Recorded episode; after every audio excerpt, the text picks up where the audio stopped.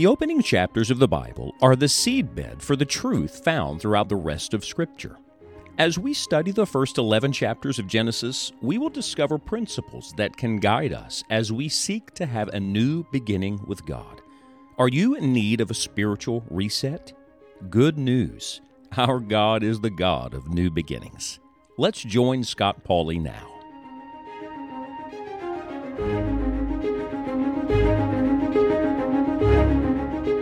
When we last left Noah in Genesis chapter 6, we found that he was walking with God, which is not just a decision, not just an event, it really is a way of life. When you take a walk, you're always taking the next step. And of course, the important thing was not Noah, the important thing was his companion. He was walking with God. the God of all wisdom, the God of all might, the God of all holiness. If you need strength, if you need wisdom, if you need uh, holiness, what you need is to walk with God. But this is very important. When you walk with God, uh, you never take that walk by yourself. Now, it is between you and the Lord alone, but when a man or woman walks with God, it affects those who are around them. When you walk with God, uh, it will bring others along with you on the journey. And that is why the next phrase in Genesis chapter 6, after it says Noah walked with God, it says this, and Noah begat three sons Shem, Ham, and Japheth. Do you imagine that these three boys uh, ever had questions about their daddy's faith? I do. Now, do you think when daddy was building the ark and they were helping him, they ever wondered if their father was crazy? Uh, do you think anybody ever mocked their dad? Uh, do you think anyone ever gave them a hard time because of their dad? I guarantee you. But on the morning that the heavens opened up and the rain began to fall and the floodwaters began to rise, I want to tell you that every boy in that town wished that Noah was his daddy.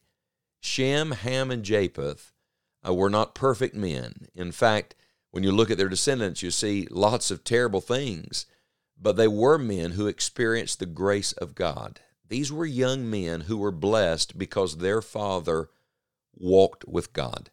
And I want to say to you today if you walk with God, not only will you be blessed, but if you walk with God, your children will be the beneficiaries of that. Now, here's the difficulty we're living in a world and raising children in a world much like Noah's world. Uh, read Genesis chapter number 6. In verse number 5, it says, It was wicked. Uh, again, in verse number 5, it says, that the imagination of the thoughts of man's heart was evil continually, only evil continually. That sounds like our world, every thought a dirty thought. In verse number 11, we continue to read, The earth also was corrupt before God, and the earth was filled with violence. And God looked upon the earth, and behold, it was corrupt. For all flesh had corrupted his way upon the earth. It's a violent culture. That sounds like our world. And did you hear the operative word, the key word, three times was the word corrupt. The earth was corrupt. The earth was corrupt. All flesh had corrupted his way upon the earth. By the way, man left to himself always corrupts. Sin never gets better, it always gets worse. So here is Noah living and laboring, following God in a corrupt world, in a deteriorating culture, in a decaying age. Uh, what is he going to do with his children? I love this. When he walked with God, he led his children to God. When he walked closely to the Lord, he brought his entire family along with him on the journey. Uh, you know, in previous generations, we read and studied that Abraham not only journeyed and lived in tents, uh, but he had Isaac with him and he had Jacob with him. They were learning from their father's walk with God. Well, now here we are with Noah. Shem, Ham, and Japheth were learning much about God as they watched God work in their father's life. And so, in the verses that follow, the end of Genesis chapter 6, I think we get some basic principles we can learn from the life of Noah on how to raise godly children in a corrupt world. Let's read on. Verse number 13 And God said unto Noah, The end of all flesh is come before me, for the earth is filled with violence through them, and behold, I will destroy them with the earth. So here's the first thing we learn uh, we learn if we're going to raise godly children in a corrupt culture, in a corrupt world, first of all, we must listen to God. Isn't this interesting? It doesn't start with what Noah does, it starts with what God says. One of the greatest things you will ever do, not just for your own life, but for your children, is listen to the Lord. Stay in the Bible. Open the Word of God every day. Let the Lord speak to you. Give God an opportunity to give you His divine perspective on what's going on in the world.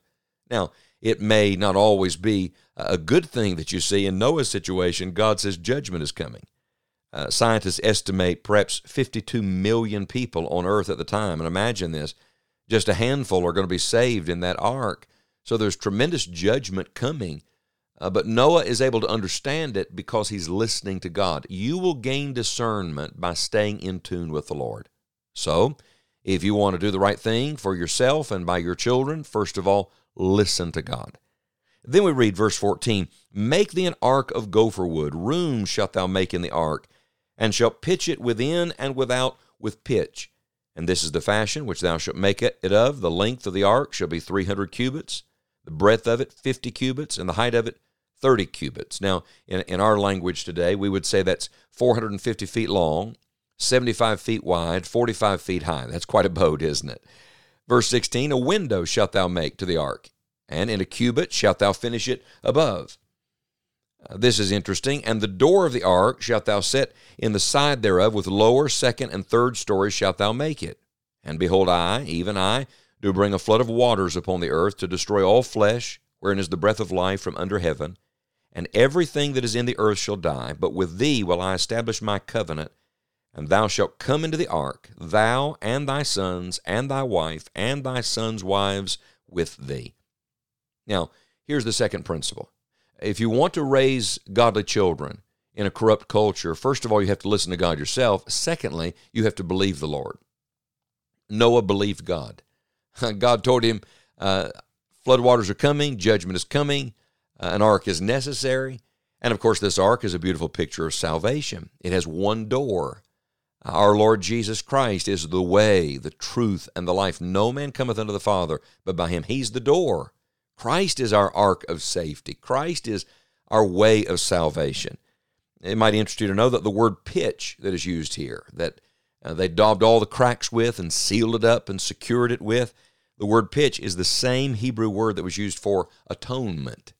Look, friends, uh, the, the blood atonement, the atonement of Jesus Christ for our sins is our security. I'm not resting in me, I'm resting in Him.